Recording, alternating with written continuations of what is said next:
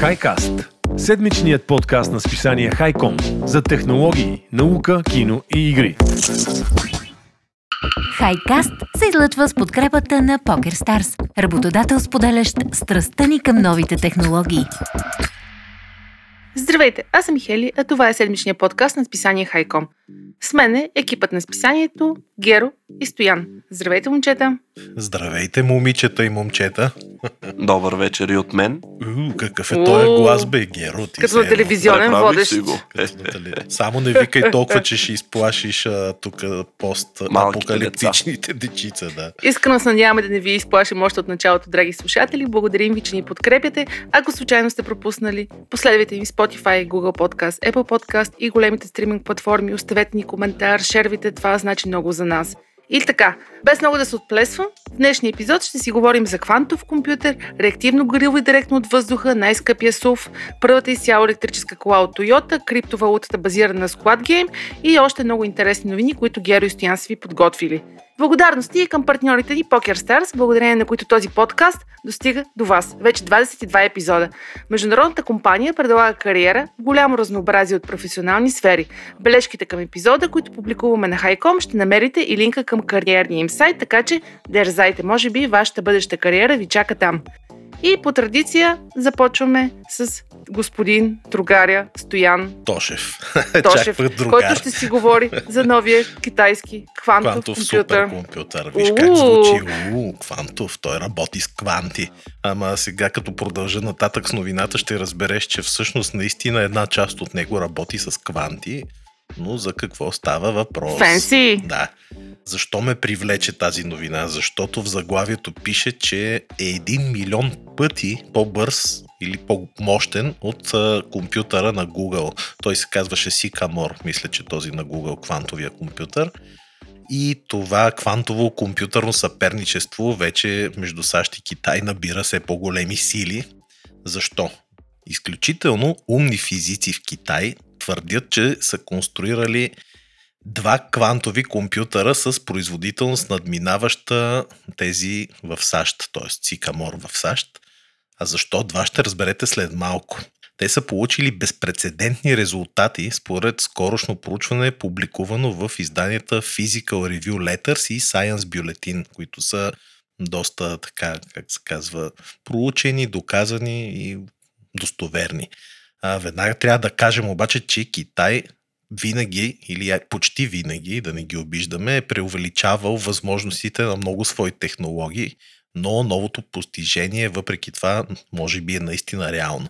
Суперкомпютърът, за който става дума, е наречен Жюжанг 2. Дано да го чета правилно, не знам. Може Геро после да се похилиме заедно. Обаче той може да изчисли за една милисекунда задача, за която най-бързият конвенционален компютър в света ще трябва да се труди, забележете, умопомрачителните 30 трилиона години. Това е много повече от живота на Вселената, т.е. някаква невероятна вечност.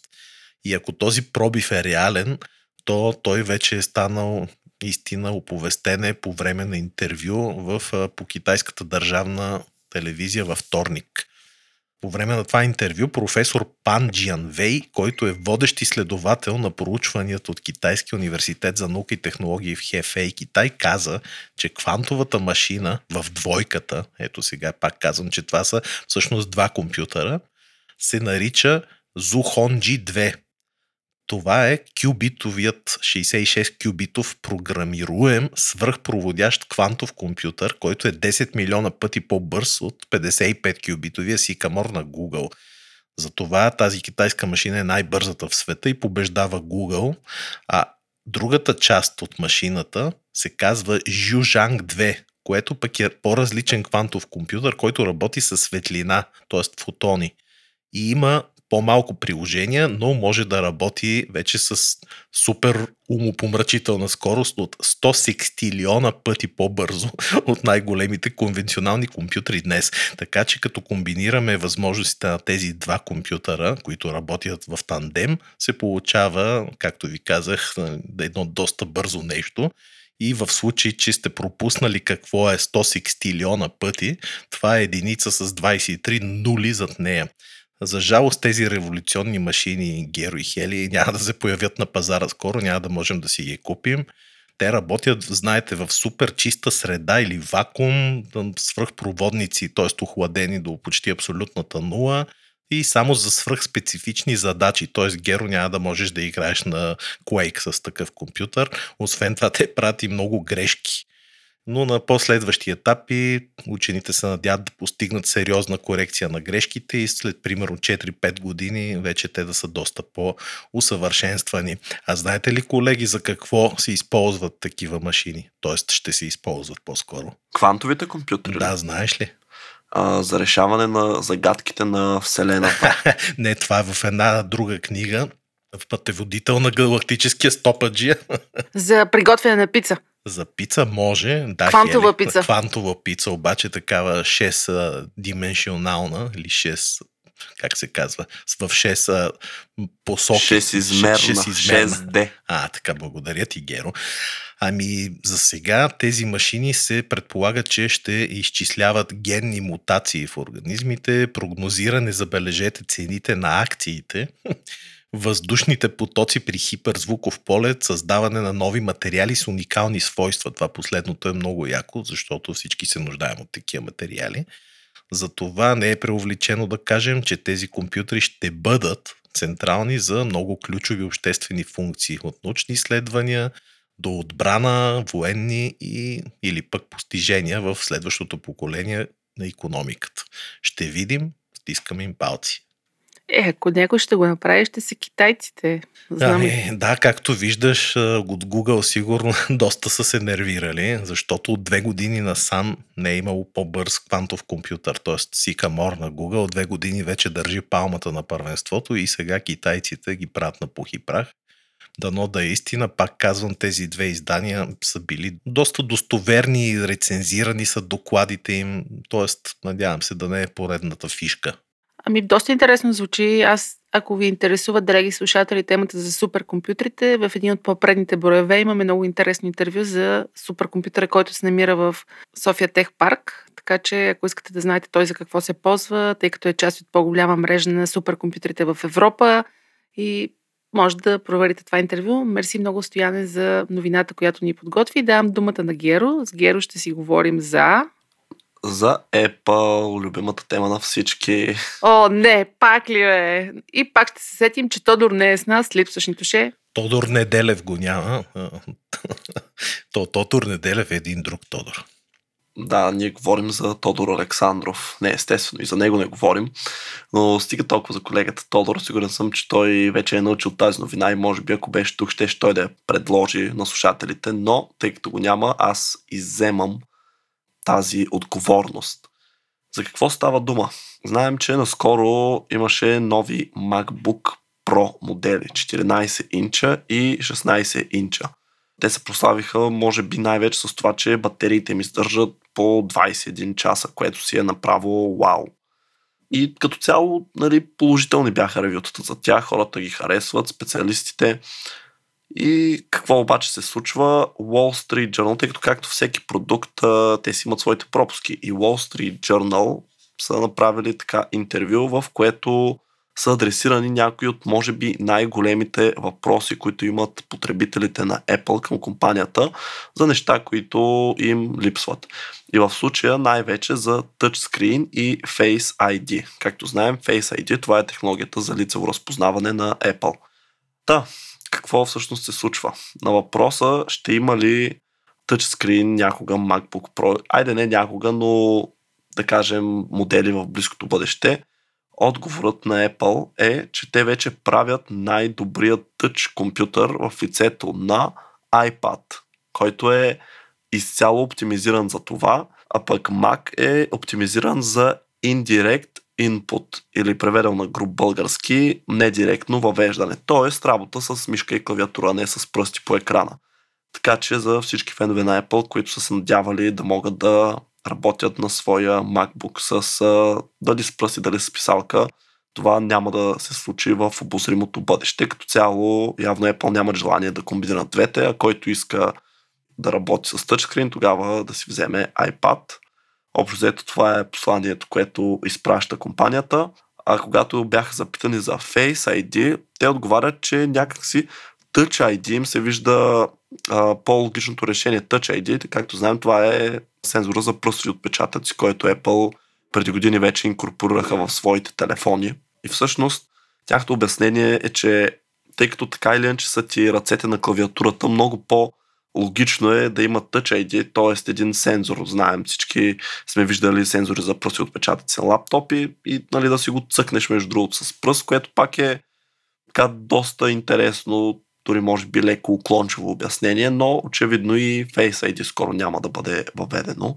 Друг въпрос, на който дават отговор на тази пресконференция по Zoom, която се е провела, всъщност те ги запитват и добре, какво правим, нали, ако, да кажем, ето така, сега си работя на мака, записвам си подкаста и си разлея нещо на него.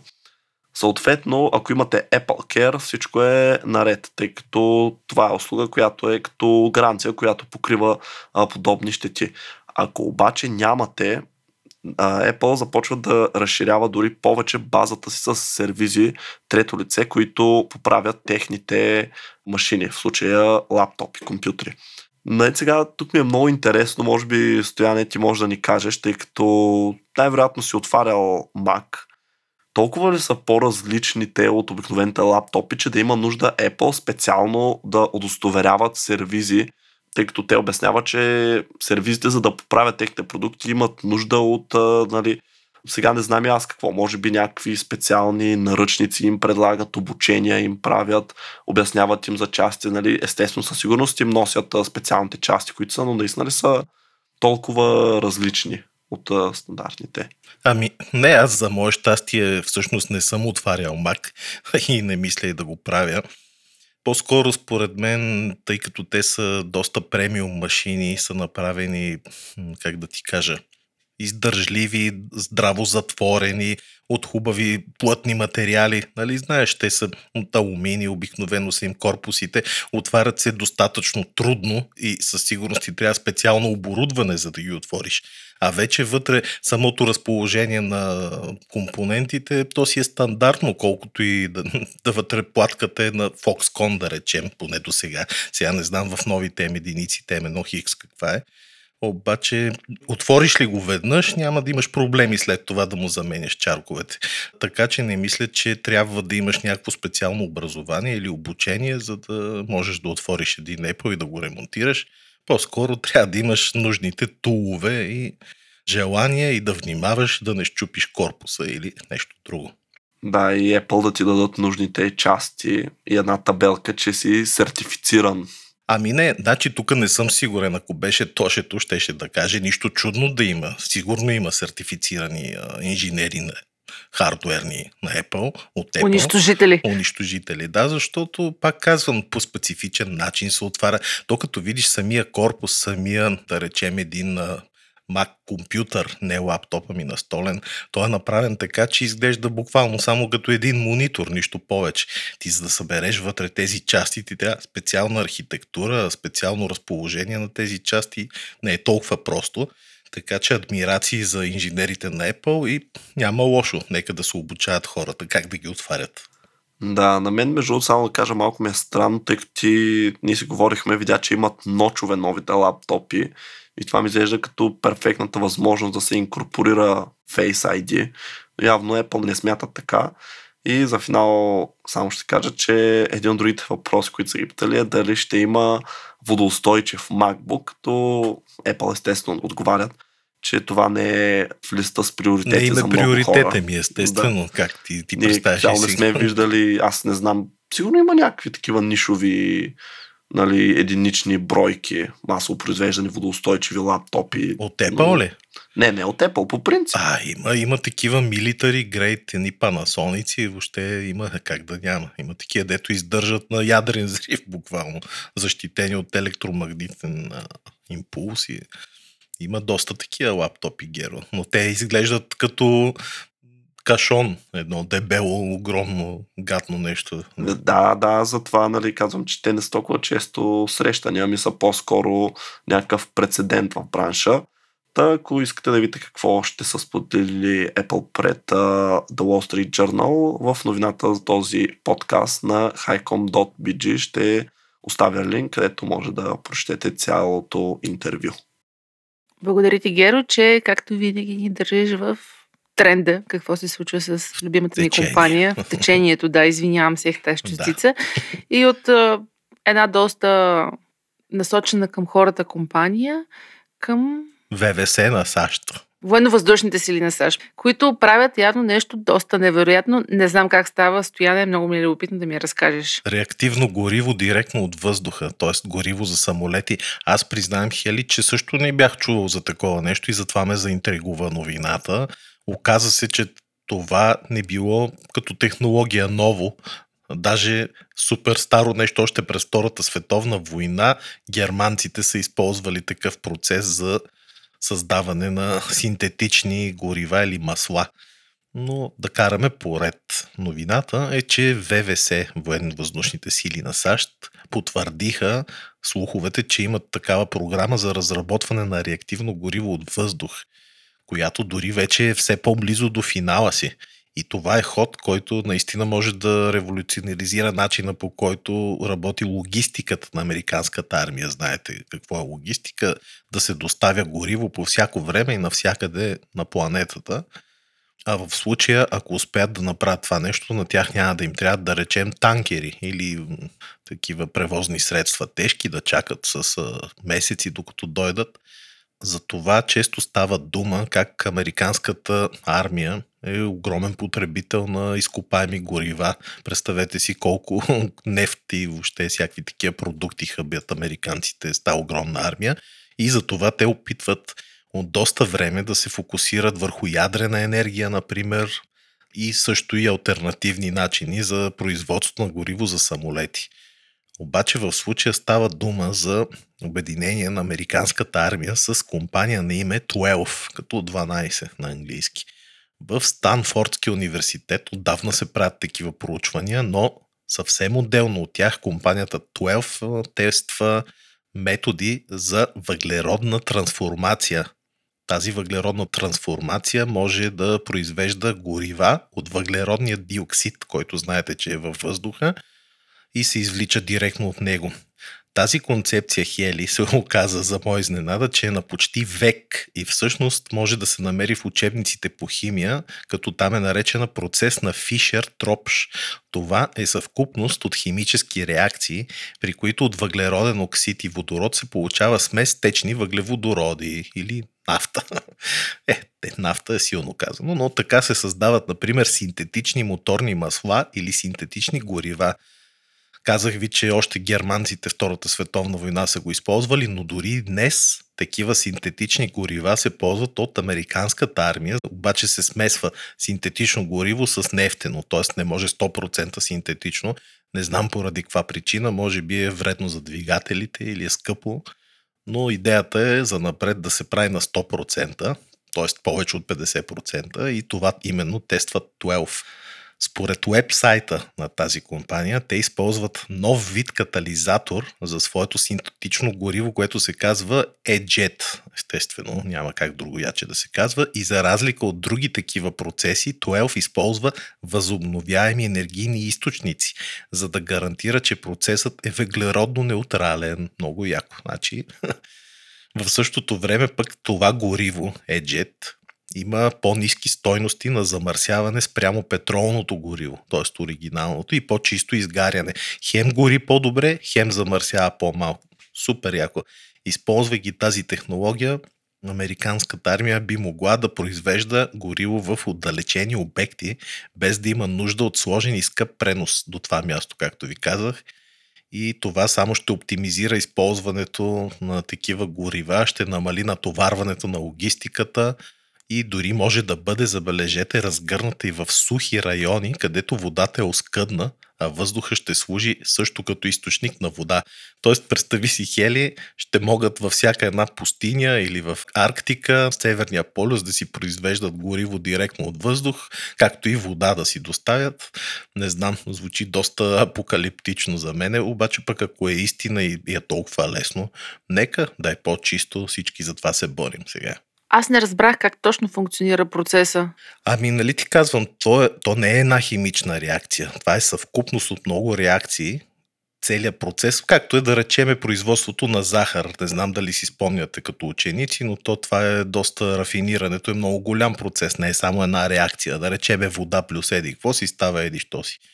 Тук са много са химични реакции, но нали, началния, все едно изходната суровина ти е въздуха, въглеродният двокис от въздуха, крайната ти е смес от въглеводороди. Въглеводородите, знаеш, че това са пропан, ботан, метан, етан, всякакви такива нали, органични вещества, които се използват за горива в промишлеността и въобще в транспорта. Така че тези процеси и тези сега, ако искаш химически да ти ги казвам формулите, мога да ги извада, но дори аз няма да ги разбера най-вероятно. Е, не, не, не. Няма Имах смисъл. тройка по химия, няма смисъл да. чак толкова дълбоко да влизаме. Да, но ето, виждаш ли, гледай на колко години сме станали и аз за първ път чувам, че е възможно от въздуха директно. Сега то на практика не е, е така да смукнеш въздух и да се получи гориво. Трябва да се добавят катализатори, разни други вещества, нали? Сложна система, сложна установка инженерна но като цяло изходният продукт е въздух. И то даже се пречиства въздух от въглероден двоки. Смятай колко яко. Да, доколкото разбирам, сложно, но не невъзможно, което е това означава, че... Да, може би трябва чисто економически изгодно да го направят като процес. Или не е изгодно в момента, не знам, или пък има някаква друга причина, пак казвам, да унищожава по-бързо двигателите или нещо такова, но ето, хората изпипват процеса и ако успеят да постигнат целта си, американците няма да имат разходи за танкери, които да им превозват насам на горивата. Ето това означава, че край на въобще енергийната криза е... Е, е, то сигурно ще е и по-скъпо, не знам, едва ли е би бил, да, едва ли ще е толкова просто, пак ти казвам, защото ти пък и да го произведеш, ти трябва зелена енергия, нали, то трябва да, енергия да. да вложиш, сещаш ли се? Аз не се размещах малко, да, че аз... от въздуха и изведнъж да, няма да си плащам парното и тока тази зима. Само да ти кажа тази енергия, която ще позволи на човечеството да е буквално, да ти е една стотинка тока, се нарича термоядрена. Това нещо, ако се пусне и се впрегне да работи истински, толкова ефтина ще стане енергията Хели, че ще я плащаш буквално стотинки или левчета. Да Ама ние преди сме си говорили, че хората си се боят малко от точно този тип енергия. Термоядрената не може да се боят, защото тя първо не е взривоопасна. Това не е като атомната централа да гръмне и да замърси. Напротив, там термоядрения синтез, като спре, той моментално спира. Няма такива да гръмне и да замърси, разбираш, но пък е сложно самия процес да се задвижи и да е постоянен и поддържан и затова все още няма такива, въпреки че има вече концепти и може би до 10-20 години ще има работещи такива централи. Супер яко, мерси много Стояне за тази прекрасна новина и преминаваме към следващия сегмент, в който вие двамата сте ми подготвили новини за коли. Давам думата на Геро, който а, така, ще ни разкаже така. за изцяло електрическата кола на Тойота. Гер? Ами да, отне им време на Toyota. Между другото, те бяха, мисля, една от първите марки, които с Prius, своите модели Prius, така навлязаха в газоелектрическите автомобили или по-добре познатите като хибриди. Но всъщност им отне доста време да направят изцяло електрически автомобил и сега показаха по-рано през тази година едно шоу в Шанхай, но вече имаме повече детайли за техния електрически джип. SUV, Sport Utility Vehicle. Тъй като аз признавам си, че не разбирам много, много от коли, но се интересувам от електрически коли и специално за тази две неща ми направиха така по-голямо впечатление и затова реших, че си заслужава да се включи в подкаста. Първото е воланът, който сега тук ще отворя една скоба и ще кажа, че те го наричат Йолк. Имам предвид сайтовете, в които го пишат. Не знам какво е официалното име на Toyota и на български съм малко задачен как да го преведа, защото проверих тази дума и ми излиза като иго, ярем, хомот, скоба, кобилица, всякакви такива преводи, така че просто ще го наричам а, иновативния волан. Всъщност той, между другото, много напомня на новите Тесли, помниш, че ние си говорихме S-Plate модела, като излезе, че има един такъв сеща волан, той е като просто едно, нали, на овала му липсва горната част. Да, сплескан, да. Ми да, и аз не знам каква се води точно от тази форма. Тя е някаква неправилна геометрична такава. Шофьорите ще кажат, ние не сме. Да. Ние сме пасивни шофьори в това отношение. Но какво всъщност е интересното? Че този волан, той не завива нали, са по традиционен начин, а е с така наречената steer by wire, т.е. управлява и чрез жици система, което значи, че връзката е механична между гумите и волана, а не както е класическата. И за да завъртите, ще са ви, т.е. за да направите обратен завой, ще се е нужно само 150 градусов ъгъл да направите с волана, което наистина би могло да улесни подобен тип маневра. Сега колко ще е удобен този волан, все още не се знае, тъй като мисля, че и при S-Plate има шофьори, които се оплакваха, тъй като нали, очевидно всички, които сме шофирали някакъв, сме свикнали да може да хванем на даден етап волана отгоре, за дали ще да завием, дали ще да обърнем, да бе за каквото ще да е. И просто нали, отнема време да се пригодиш към тази промяна. И за това за хората, които нали, ще си кажат, мале, супер е тая кола, много ме кефи, искам я, обаче той е волан. Toyota помисли за тях и са направили опция с стандартен волан. Така че има си го и геврека, така разговор наречено, ако някой не иска да изпробва тази нова технология. Другото, което ми прави впечатление е, че тези, и може би по-интересно, е, че тези коли ще идват с соларни панели на покрива което значи, че ще могат да се захранват от слънцето и така да си възстановяват поне част от заряда на батерията. Сега Toyota казва, че еквивалента на Дали, т.е. когато се преобразува енергията в еквивалента към изминати километри на година, ще е само 1800. Казвам само, защото реално 1800 км за година може би хората навъртат от вкъщи до работа и то ако работят сравнително близо до дома си. Да не е грешка нещо. Не 1800 км на година е доста малко наистина. И на мен така ми изглежда. Може би с бъдещ апдейт ще го правят по някакъв начин или пък бъдещи поколения. Така че ще следим естествено темата, но за сега такава информация са подали от Toyota и Verge, сайта, от който аз взех новината всъщност, като се замисля, ако панелите са само на покрива, е нормално да е по-малко това количество енергия. Сещаш да, само на покрива да, са. Е, заради това е вероятно. Ами да, ще видим как е сега, на колко реално ще е това разстояние.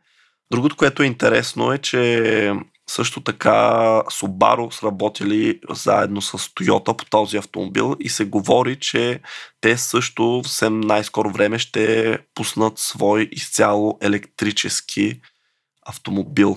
А иначе целта на Toyota е да има 15 нови захранвани от батерии автомобили до 2025 което значи, нали, не броим 2025-та, 2021 почти свърши, за 3 години по 5 на година общо взето пускат, което между другото звучи като доста коли за този кратък период от време за компания, която едва ли не току-що навлиза, но реално, тъй като нищо могат този модел той се казва BZ4X. Да си му направят, нали, примерно, един, който е S версия или Pro версия, или както решат да го нарекат и който примерно да е малко по-мощен от към конски сили, да изминава малко повече километри и реално то ще си е нов модел. Така че ще видим, сигурно продължаваме да следим Toyota и какви ги вършат те. И мисля, че това е най-важното от новия им автомобил. Въпроси? А, няма въпроси. Аз също от го публиката. видях и даже си го харесах за принт бро на Хайком. Така че ако влезе там, моля слушателите да не се сърдят, че ще го видят. Там ще е разпечатан на две страници, красив и вместо да слушате само така. А, така, постете, купувайте си списанието. Мерси, Геро. И Стояне, аз имам един въпрос. What the Highcom is Carman King? What the Highcom. И аз за първ път чух Каруман Кинг, но това е най-скъпият SUV. Може би има и по-скъп, ама някакъв специален от диаманти или някакви такива изхвърляници, но този Кароман Кинг струва 2 милиона долара.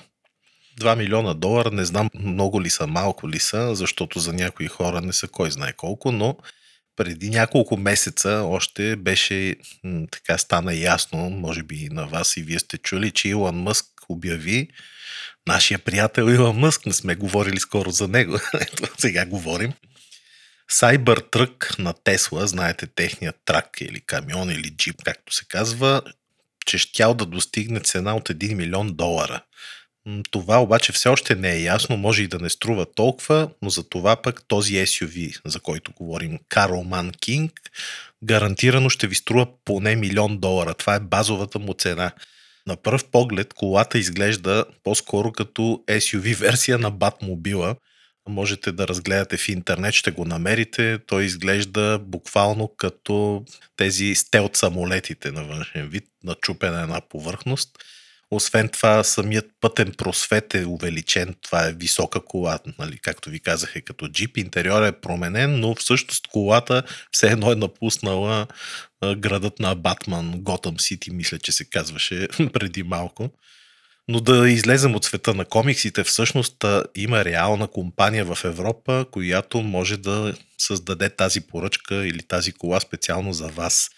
Уебсайтът на Carlman, ако влезете там, ще я видите тази кола, обявява, че единствената цел, за която работят 1800-те души в тази компания, е да изграждат персонализирани версии на това превозно средство, така че колата на вашите желания да бъде уникална сама по себе си.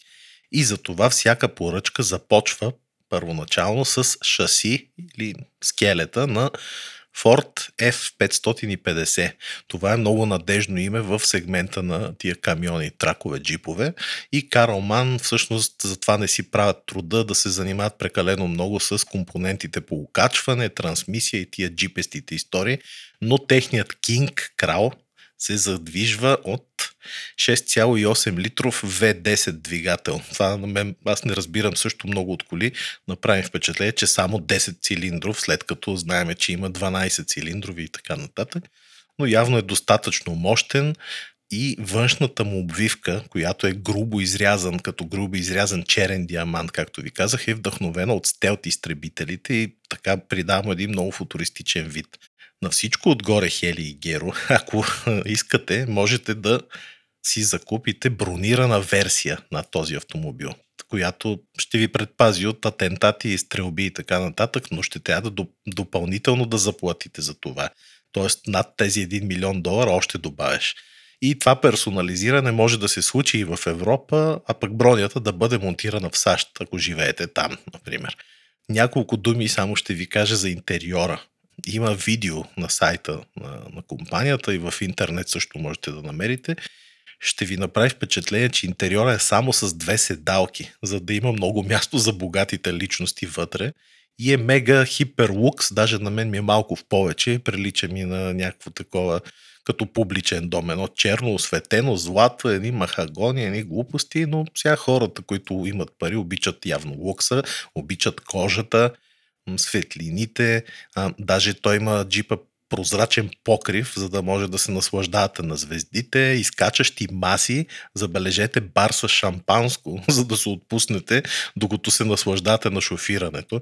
Как ще се отпуснете, докато шофирате, не знам, нали? Но ако имате нужда от кофеин, дори имате и кафе машина. Съответно и PlayStation да убиете малко време, докато стигнете до дестинацията. Сега няма нужда да ви казвам, че вътре всичко се контролира, че е дистанционно управление, сензорни екрани и така нататък. И ако вземете колата с всички екстри, цената й може да надхвърли 3 милиона долара. Доста така интересно. Според мен има и по-скъпи коли, пак ви казвам. Едва ли тази е най-скъпата в света, но може би, ако се води серия на автомобил, е един от най-скъпите джипове. И ако някой така попита колко е бърз, веднага ще му кажа, че тук не се търси бързина, а по-скоро лукс и сигурност. Максималната скорост е 140 км в час. Е, че стояне той не може да излезе на магистрала, бе. Ами виж, та, нали знаеш, че обикновено те дават някакви такива ограничения, но колата най-вероятно и 180 може да дигне. Докато мине цари градско и ще е заминала вече. Да, ама хората, ма кой кара баровец толкова бързо? Вие да сте виждали кралицата на Англия да се движи с 160, аз не съм, не че съм я виждал. Най-добрия пример за баровец даде стояне. Да. Както и да е, максималната скорост е 140 км в час. Пак казвам ислам скоба, че може би е повечко, но а, когато сте похарчили над 1 милион долара за кола, която е бронирана и тежка и луксозна, със сигурност не бързате да стигнете до някъде за нула време. Нали така, колеги? Поне аз не бих бързал. Точно така стояне. Ами аз не би го и карала в София това нещо, защото няма да бъде много дълго с един и същи собственик, така като го гледам. Иначе изглежда много яко, супер а, сюрреалистично. Вътре интериор е като... Видя ли го? Да, да, гледам го в момента. Интериор е... Да. Може би някой арабски шейх би си взел О, такава кола, сигурност, да. предполагам. Не се очудвам, според мен сигурно имат вече 200-300 поръчки. Поне. Ма няма лошо, смисъл Няма. хората имат, ха- харчат си парите да си карат такива неща в пустината. Ние си ходиме с а, колите. Войчо ми вчера си смята, че колата му е на 25 години. Да. Абе, Геро, тази кола може ли на Аракис да се кара според те? Ами по-късно ще кажа да не мога да се кара добре. на Аракис. Добре. О, окей. Геро ще ни изпълва за Да. Дюн. Ами добре, преди да продължим нататък, дам думата на Геро. Днеска Геро, между другото, ми излезе точно за криптовалута Squid Game реклама във Фейса. Как е възможно, след като са им дръпнали шалтера? Аз трябваше си го скриншотна, ама после като видях новината и си към бре. Точно на време, значи, съм подбрал новината. Ами всъщност те, самите създатели са дръпнали шалтера. Не, че нали, някой е казал, тук дай да я закрием тази валута. Защото се оказва, че цялото нещо е било една измама. За какво става дума? Та-да-да-дъм. Да, криптовалутата Squid се появява на пазара през миналата седмица и всъщност, поне аз тъй като взех новината от Gizmodo, оттам твърдят, че е имало червени флагове от а, самото начало, откакто буквално от самото и създаване. И то, нали, очевидни неща, говоря за правописни грешки на вебсайта им, който в същото време е и на 3 седмици вебсайт. Домейнът му е squidgame.cash и естествено вече не съществува, тъй като създателите са му го свалили. Но в новината, както казах, ще я линкна в новината за подкаста на Highcom и там ще видите, те са предложили такъв архив, където може да се види как изглежда. Аз го погледнах и наистина мога да кажа, че това да изглежда като сериозен сайт, още повече като някой, който ти взима парите за криптовалута. Не, че знам как изглеждат сайтовете за криптовалута, признавам си, че не съм в тези сфери. Други червени флагове, които се появили е, че канала в Телеграм на Squid, тъй като доколкото знам все пак много от така, обществата, които инвестират в валутите, влизат в такива канали в Телеграм. Защо Телеграм? Защото се води по-сигурно място, криптирано, където може да си говориш за по-важна информация. Те просто си правят такива общности, където хората, които инвестират в дадената криптовалута, си обменят опит общо взето. Естествено, с които също са направили такъв канал, само че не е можело да се коментира от външни хора нали, за него. А пък Twitter акаунта им има опция кога в Twitter да не може никой да ти отговаря на постовете и те са я активирали. И нали, така сами виждате, че това леко започва да изглежда като... Абе, леко си е съмнително. Обаче, въпреки това, големи издания, говоря за световно известни медии като BBC, Yahoo News, Business Insider, Fortune и CNBC пишат за валутата и за това как тя за нула време стоеността й се е вдигнала буквално с 83 000%. Буквално тя е започнала като първоначалната й цена е била малко повече от а, 1 цент и в момента на сваляне, в който са дръпнали шалтера, нейните създатели, 80 долара ли? не, 2861 долара Е, е. на парче. Да, казали са си явно, достатъчно ни е, давай нали, да изчезваме.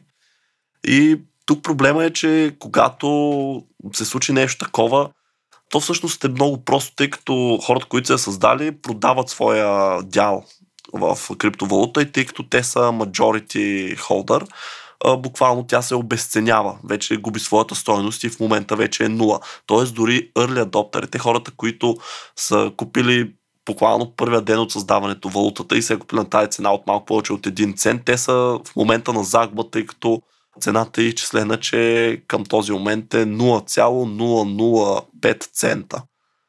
Така че да, това не е първия пример, между другото, за подобна валута, която се опитва, криптовалута, която се опитва да се възползва от популярността на шоу. Не знам дали сте чували, преди време имаше Мандо, което, както може би се сещате, Какво беше това? а, насочва към Мандалориан. А, от Мандалориан, да. Не, ти за нещо друго си помисли, Стояне.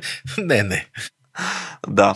Та, всъщност, измамниците са си прибрали едно 3,3 милиона от валутата, 3,38 милиона, за да сме напълно точни. И сега ще видим дали ще успеят все пак да ги разкрият, въпреки че според мен това ще е доста трудно, тъй като те заличили всички следи. криптомагнат да си в днешно време. Той имаше една супер тъпа криптовалута, която си я купуваш като индулгенция пред Господ, примерно. Jesus Coin се казваше. има, да, да, и има, има един сайт, да, има един Леле, сайт, майко. Който беше на най-смешните криптовалути, които са направени. Трябва да го потърса. Супер забавни неща. Ами, хората, нали, златната треска, то биткоина в момента колко да е? 60 и няко- 66-68 хиляди долара. Златната треска я виждат навсякъде и чакат Илон Мъск да каже, о, Squid Game, най-яката криптовалута да се качат акциите. Той този път не се... А не се е изказал. Какво стана? Да? Не спря да ги следа, смисъл... Нали? То, те е, нали, криптовалута две, но за мен това е безпредседентно, което сме свидетели с блокчейн пазара. Доста интересно всъщност какво се случва. Мерси много, Геро. И аз, освен ако нямаш стоянти нещо да кажеш за Squid Game, Е, не, не, криптовалутата, дей, не, кажи дей. колко хиляди си купи Не изгърня, сега признай си. От апаратната ще ни отреже да го почне да говоря за Squid Game. Вече. Много фен Ще съм ти вземат този мандотата. Да, ще ми вземат мандотата. Аз съм супер фен на корейските сериали. Този е един от топ сериалите, така че по-добре да не го разискваме и да не спойваме хората. Добре, а, аз преди да продължим с филмите и сериалите, които сме гледали хора, искам, както на тебе, Геро и Стоян, да ви препоръчам един проект, така и на слушателите, който за мен е един от най-смислените мултимедийни проекти, които са се появявали в българското пространство последните N на брой години. Казва се Документалистите, документалисти.bg с K и самия проект се казва Последният дар на човек. Това е една мултимедийна история за донорството на органи в България. Знаете, че тази тема е доста Оха. наболява. Примерно през последните 20 години от началото на века са извършени около 900 операции в България, а хората, които чакат за да получат орган са стотици хиляди. Не всички от тях оцеляват, за да стигнат до момента, в който да получат така желания орган. Та проекта е страхотен. Оказва се, че момчетата, които са ги правили нещата, въобще е разказа. Един се занимава с журналистика, другия е фотожурналист и отделно сме от една специалност в Софийския университет при Нели Огнянова и Европа, така че това беше една от причините да реша всъщност да ви разкажа за проекта. Много интересен. Темата за донорството е супер интересна. Препоръчвам ви да погледнете. Аз мога да ви кажа хора, ревах. Толкова добре е направен, толкова добре разказва човешки истории. И всъщност те кара да се замислиш, че темата за донорството, това е един разговор, който трябва да проведеш с семейството си, защото не се знае какво ще ти се случи утре. А един човек може да спаси до четирима човека със своите органи, нали, ако изпадна в такава мозъчна смърт. Много е- определено препоръчвам ви документалистите.bg Последният дар на човека се казва проекта. Ако ви е интересна темата, те влизат в подробности, как е цялата система, как от момента нали, на донора, как се а, избира кой да го вземе орган и така нататък. Жесток мултимедиен проект с фотографии, с а, видеа, с текст. Перфектен. Много добре направен. Поздравления на документалистите. Аз ще ги следя със сигурност, защото вярвам, че чрез документалистиката могат да се променят а, човешките възприятия и идеи. И в общи линии това иска да кажа. Малко е далечно темата нали, на Squid Game, но пък вярвам, че такъв подобен веб проект трябва да получи възможно най-много гласност. И така, благодаря ви, че ме изслушахте. Е, как няма, доста интересно беше Хели, така че ще го имаме предвид. Благодарим ти. Ами да, хвърлете му едно око, Да. просто е много добър, мен много ми хареса. И Стояне, ти си гледал Army of Thieves, аз много му се чуда. Директно почвам не с това. Чуди.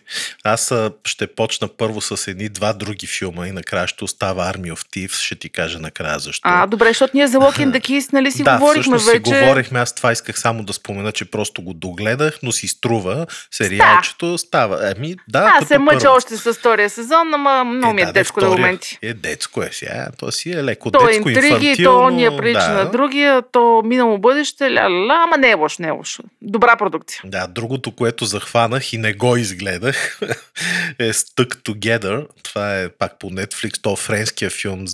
Знаеш ли защо го загледах? Защото е, темата е познай каква. Коронавирусът и, и локдаун през миналата година, дето бяхме всички задръстени. Оф, не мога повече, значи, Да, хем, че го живея, пък ама- трябва и да го гледам. Да, да, ма това е комедия, Хели, и на мен ми беше интересно, защото гледах само половин час, после ми писна и го спрях, нали? Но иначе филма е готин, 6,3 му е рейтинга, става комедията, но ми беше забавно да видя страшно много ситуации и такива психологически реакции на хората, които абсолютно и при нас ги има. Нали? Примерно някой кихва, то след него пръска във въздуха и смисъл страшно интересно е да видим как французите всъщност са едни хора като нас, нали? И няма какво толкова да мислим, че се различаваме от тях. Ако ви се гледа свежо филмче на такава тема, гледайте го, по Netflix го излъчват. А, иначе Army of Thieves, както ти каза, знаеш, че съм фен на великият Зак Снайдер и неговите филми. Предният Army of Dead, мисля, че беше. Мене страшно много ме изкефи, не се спрях да го хваля, знаеш. Сега това нещо е всъщност приквел, предистория на Army of Dead, Army of Thieves, отново по Netflix. Трябва да ти призная, Хели, че този филм има 6,4 рейтинг, докато Army of Dead има 5 и нещо, т.е. по-нисък. Но на мен Army of Dead ми хареса повече. Не знам защо. Издавам и веднага вметвам, че не съм гледал последните 20 минути, просто заспах с нощи и не можах до края, но като цяло Army of Thieves си един стандартен филм за кръци, гениални кръци, мацки, бой и е такива неща, които аз не виждам кой знае какво от Зак Снайдер. Някаква така невероятна визия или някакви уникални майтапи, каквито имаше в Army of Dead, аз не ги виждам тук. Така че ако искаш гледай Ама пак го. има зомбита. Не, ами, значи аз пак ти казвам, последните 20 минути не успях да ги гледам, защото заспах. Може и да се появяват накрая, но до там, където го гледам. На, значи, вече аутбрейка на зомбитата е избухнал. Всъщност, тук по новините дават, че е избухнал. Дали накрая стигат или не, не знам.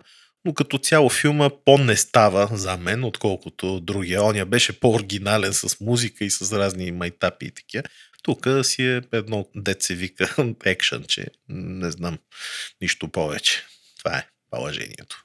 Добре, айде заради тебе ще му даме много коза да си кажем мнението на следващия епизод.